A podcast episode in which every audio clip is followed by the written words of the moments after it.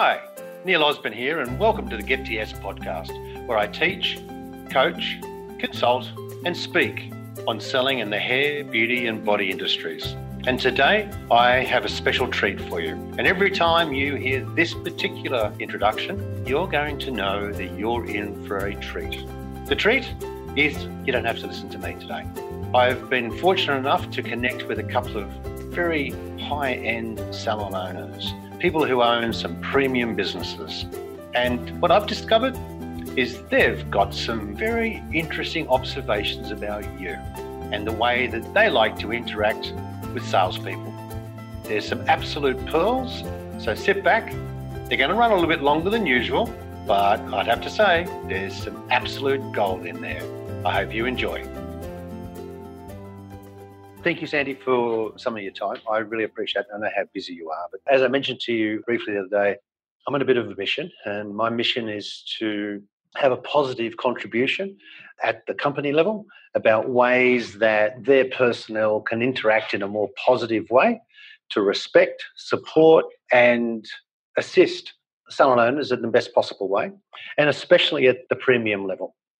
That's probably the area that I tend to find that a lot of companies don't quite grasp it.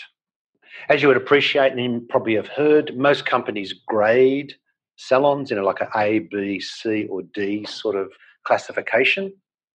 I personally use numbers of staff because I know a full time staff member generates approximately $10,000 worth of wholesale purchases per annum for a product company. This is in hairdressing. Yeah, this is from when I was business coaching. 10,000 in a year. per annum. Now that includes everything. And if you're a strong colour salon, would probably be a bit higher than that. If you're a very strong retail business, it would be definitely higher than that. But just as a guide, as a bit of a guide only. So we tend to work on A is six or more full time.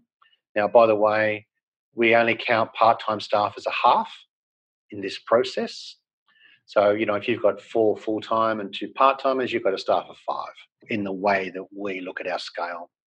B's are four to five, C's are two to three, and D's are single operator, owner operator, or home based businesses. So, what tends to happen is when we have internal conversations, is that we tend to find that a lot of salespeople are very comfortable approaching the C and D capacity. B, we all know, is the sweet spot and that's where the good balance of energy to financial and commercial return occurs. However, I also find that a lot of reps are actually quite scared to approach A grade salons. They feel really intimidated. Yeah. So part of my role is to break all that down, to break it out. Let's see it for what it is. Have a chat with a few people, get to see that everyone has different points of view and different needs. And that's really why I wanted to reach out to some of your members, but at the same time, why I wanted to talk to you today. And today, for our clarification, you're the owner of Suki. Well, Suki is 34 years old, 85, don't know. Yep. And the location we're in at the moment, we've been here for 10 years. and Oh, has okay. absolutely no walk by trade.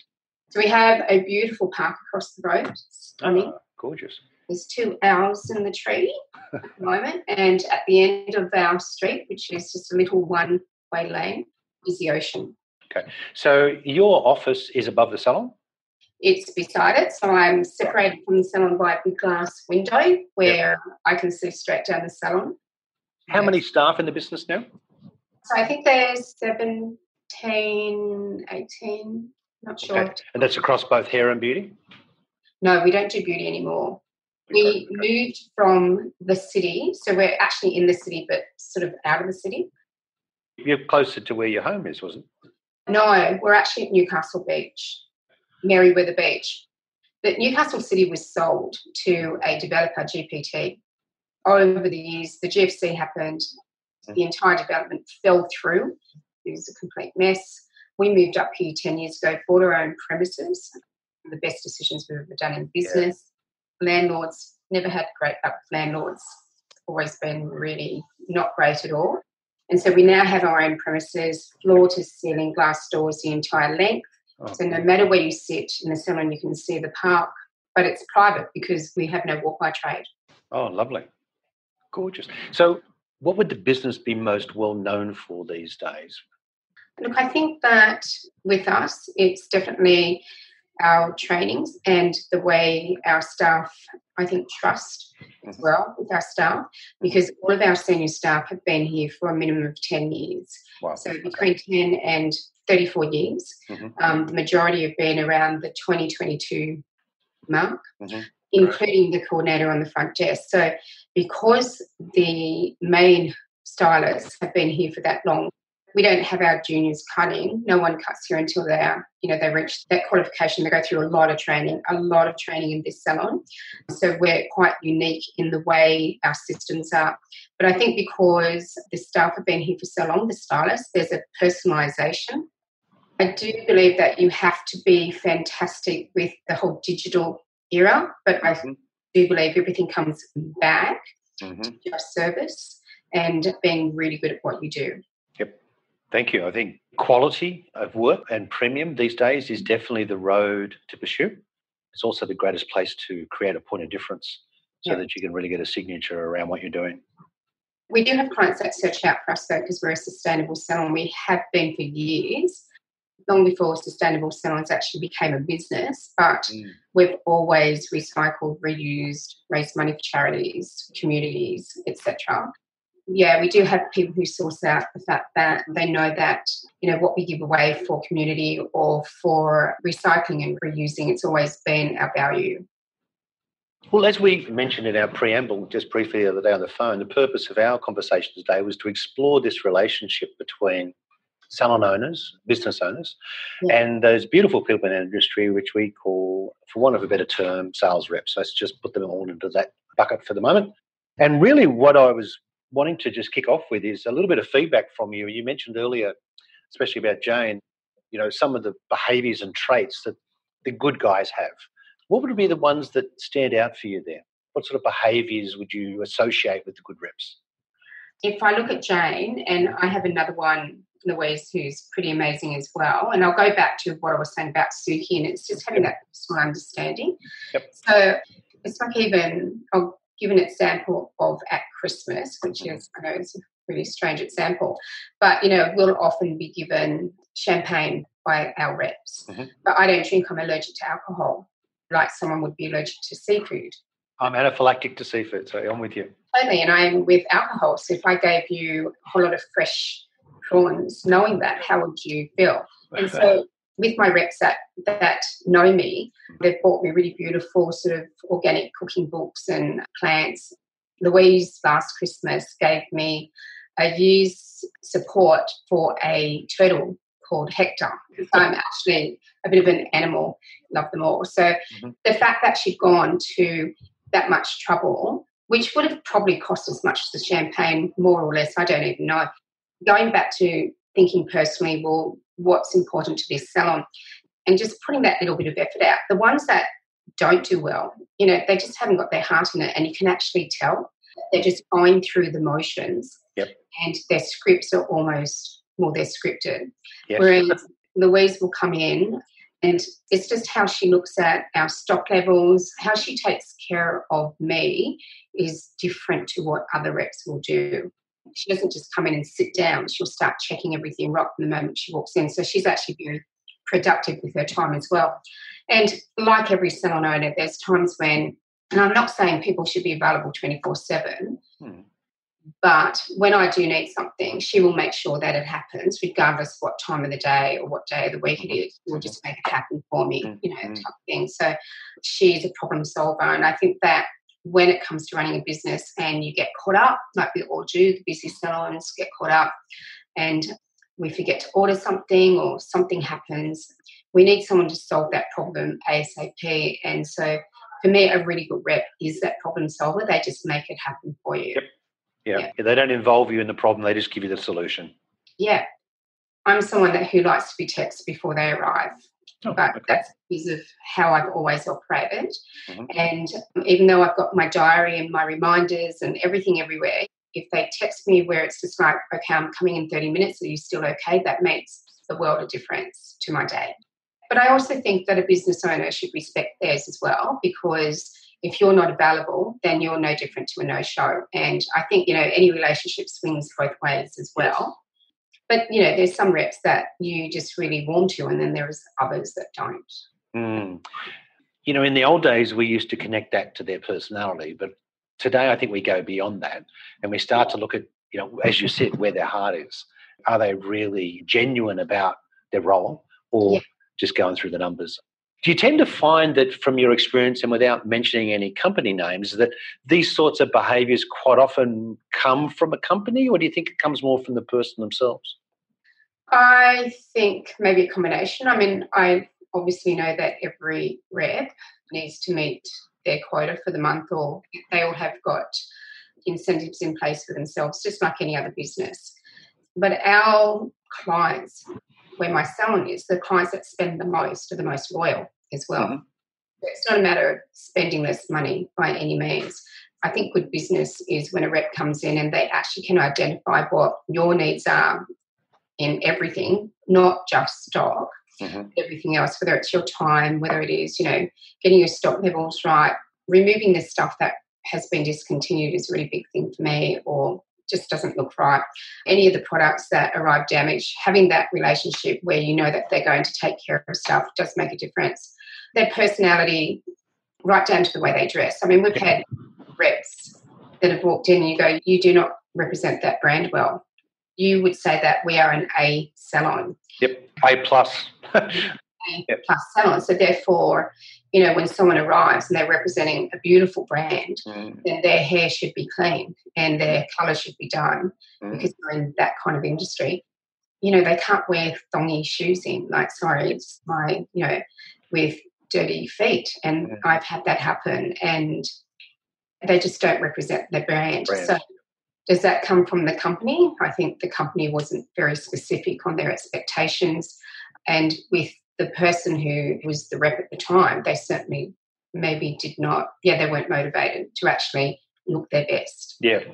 When reps live on the road, they sometimes feel they can escape and do certain things because they're not like they're not walking into a salon every day, meaning that's their place of work.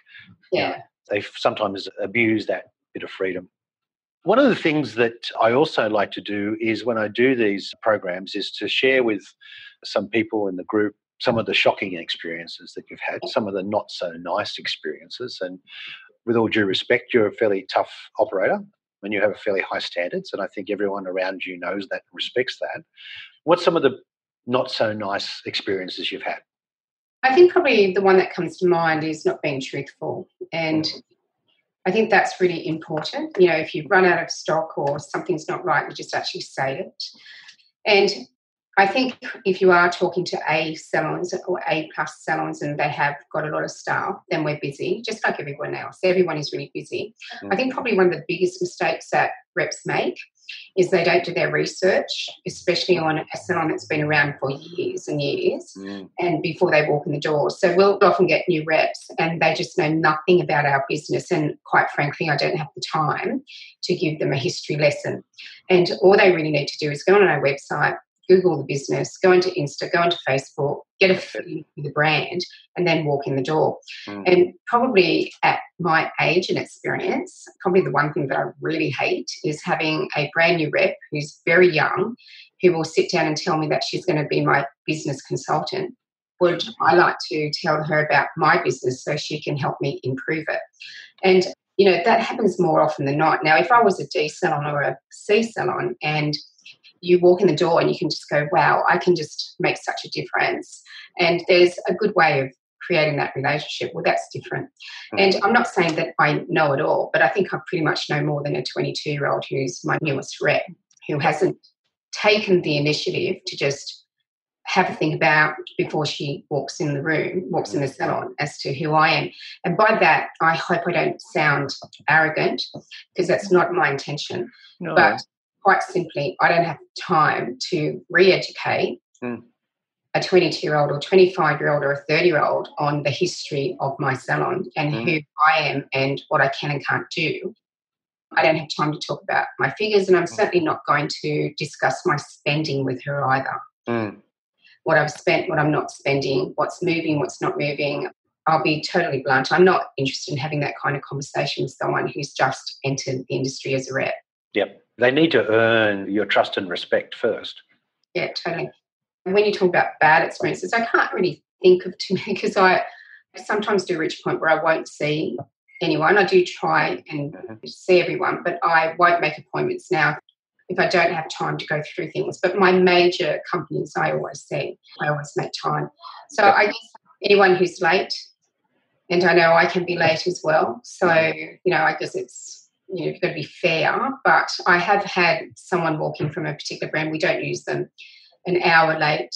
We don't use them and just being really pushy. And I support a house for the homeless. So whenever I'm giving products, I just give it straight to them, which is I really hate any kind of pushiness. I actually don't like cold calling, but I know that that a lot of companies do promote that.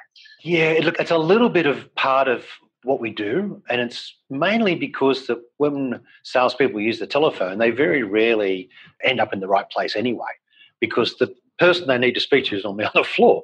And I think from a company's perspective, Sandy, and I know definitely some of the companies that I work with, they're becoming more specific about the type of partnership that they want to broker as well. So a little bit of that comes from the meet and greet. We all know some pretty average salons that have got some great websites and vice versa. Yeah. So some of the standard markers that are in the industry are a little bit more difficult to read. So hence the cold calling. But again, there's ways to do that and there's ways. You mentioned, uh, and without going into company details, but you mentioned a bad experience or a unique experience the other day about a company doing a dinner with some people or something. What was that? When a company does sort of invite you out and they sort of really almost corner you to change over. You know, I think in the past, you know, we have moved companies for various reasons. I'm actually someone who never leaves a company for a really long time. Like you really, really, really have to do a lot of wrong for me. Mm. I'm the same with my dentist, my doctor. You know, I'm one of the, I'm like the perfect client for a hair salon because you'd have to really, really stuff me up for 10 years before I leave you. Yeah. So I'm one of those that don't like change. And so I know that when I've looked at companies that we've embraced, I'll almost sit on the outside for a while and attend things. And I guess getting invited, you know, if you're going to cold call, invited to an education event or, you know, a presentation that they're doing about business and you get a feel for the company's culture and their values and their brand. Yes. And I agree with you, it is a relationship. Like I think any company that wants to engage in a business, it's about what you can do for each other. Yep. I think what I do hate is listening to salons that are all about, you know, what are you going to give me? Mm-hmm. It's like, you're going to give me free stock. And it's like, get over the free stock and get over the discount, for God's sake. You know, when I do speak to salon owners, I just want to hear about the discount. And mm. I never talk discount at all with any of the companies. What I do talk about is more about the relationship. You know, one company, for instance, wanted to put me on the stage all the time. It's like, I don't care about that. If you've ever seen me present, I'm there. It's not my thing. Mm. I'm comfortable. I'm not uncomfortable, but it's not a driver for me. It's part of my job. I'm not someone who needs to be on stage in front of a whole lot of people. So to dangle that in front of me actually does nothing. But other things work for me, you know, that are important for me in my business. Just generally speaking, would those things tend to fit more into the business building sort of side of the business? Yes, I think that with my business being 34 years old, it's probably mm. so much the building of the business because we obviously have a strong core mm. structure mm. and because we have had a lot of staff over the years. So I had up to 45 staff at one yep. point between two salons. And the only reason I don't now is I actually now work for the industry and I changed jobs. Mm. And so we've always been incredibly structured. So I think where a company comes in for me is ensuring that we're not missing out and being left behind, especially with the huge disruptions in business thinking. So I guess I rely on the companies to make sure I'm also up to date with mm. everything that's happening. You know, I just came back from a conference and they had, I think, I can't remember, five or six speakers, and every single one of them had incredible messages, mm-hmm. things to learn, and things that were helpful right now in business. So I could take something from every speaker and put it in right now. Mm. And so I think that really helps. So it's not so much building my business, but I think understanding how to market my business, understanding our brand, how we need to market our brand, and what's important for us to do that. Yep. Thank you. Yeah, especially with the way you know, social media is so sprayed these days and yeah. so many different levels of activities and things of that nature. Okay. Just to round all of this out, We've been talking about the style and size of your business, and you know it's at the top end of the pyramid. You know that A A plus category. Do you think that there, just generally speaking from your experience, that there's a different need for salons at that versus the two or three suburban salons? Do you think companies need to think of things differently? I guess maybe as far as support and education for those smaller salons that you're talking about, and often if they are sitting in that C or B mm. level, then they're often maybe price driven because they've not quite got to, and I'm generalizing here, sure. to more of a maybe they haven't quite got their brand right. I'm talking about the ones that want to grow and they haven't got there and they want to know yep. how to go there. Okay, yep. so understanding everything that you need to have in place to actually grow your business. Mm-hmm. Okay, so I'm not interested in growing my business, if that makes sense. Whereas those C salons, they want to be A salons and they need guidance in getting there. But I still maintain that, you know, reps are not really the people to do that, but reps deliver the information on where to go, which would be the business, you know, growing seminars or the business growing presentations, etc., etc. I know with the companies that I deal with, they send us a lot of information that is, you know, that is helpful for me. I would go to not everything they do because I can't, but I do go to a lot of things, and I think that I always learn something, which is really important. Hmm. Absolutely. But as far in answer to your question, did I answer your question? Not really sure. You have, but I think what I'm hearing from you is that you know I agree that the smaller salons and some of them are aspirational and you know they have desires to grow and maybe they're really good on the floor but they don't know the business acumen or the business steps they need to take. People like yourself mm. growth is no longer probably the top of the list. Maintenance and contemporaryism mm. if that was to be a word would probably be uh, slightly higher. And also as you said keeping up with what's going on especially in the size of business that you are and the business yeah. and the reputation that you have. It's vital. Yeah, and so there's always new kids on the block. Hmm. Okay. Mm. In all those years of having Suki, we've seen many salons come and go. Yes. And of course, you see staff come and go because 90% of the industry is female. So, you know, they have babies and whatever. And we're continually training staff that go. Yep. That's just the nature of our industry because mm. they're female, they have families, etc., etc. Mm-hmm and I agree, a business like ours is all about maintenance. It's all about keeping the staff that we've got, training for our future. And I think that's where a lot of salons actually do go wrong anyway. You know, they're always trying to find qualified persons to work in their beauty salon or in their salon. And they forget that the people in the salon right now are actually part of their future. Yes. And coaching from other salons who have spent time, money, and energy training someone up and then they coach. And I think that's really bad. We've never done that. I have this really weird fear of karma that, you know, you do the wrong thing by other businesses, then that's going to happen to you. So we've always been really strong in our values and making sure mm. that you never hurt another business type thing. But um, yeah, look, ours is maintaining what we've got. Yep. And that's always going to be a struggle as well because our staff get older and whatever, getting new clients in all the time. And there's cycles that every business goes through. And totally. And even in our community, making sure that, you know, things that happen where we are, they introduce supercars. We lost 30 grand the first year that they introduced supercars to where I am. So the next mm. year we realised how it works and we didn't yep. lose any money. We just changed our strategy and we threw a staff party actually became convenient. So the first year was not great but you know we went okay so that didn't work. How do we make this work? Because the past is not going to go away. Yeah it's maintaining where we're at and that is a continual stress. It's not yes. easy. Just like every other business we have our ups and downs. It's uh, someone once explained it to me as the twirling plates in the circus. You know, it takes a while to get all those plates up there can't walk away and leave them. You've got to, from time to time, come back and tweak. Oh, they drop all the time too. You know, yeah, you might have a perfect week. yep. That was like once.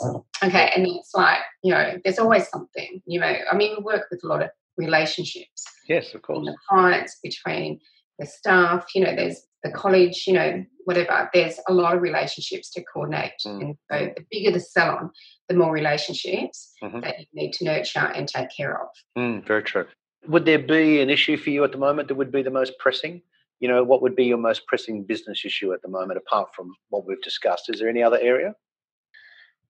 I think probably for me is only the time that I don't have to spend in the salon. I, I try to put things in place. So we have a lot of private Facebook pages with our college so that the kids at college, for instance, post everything that they're doing. So I always know what they're doing.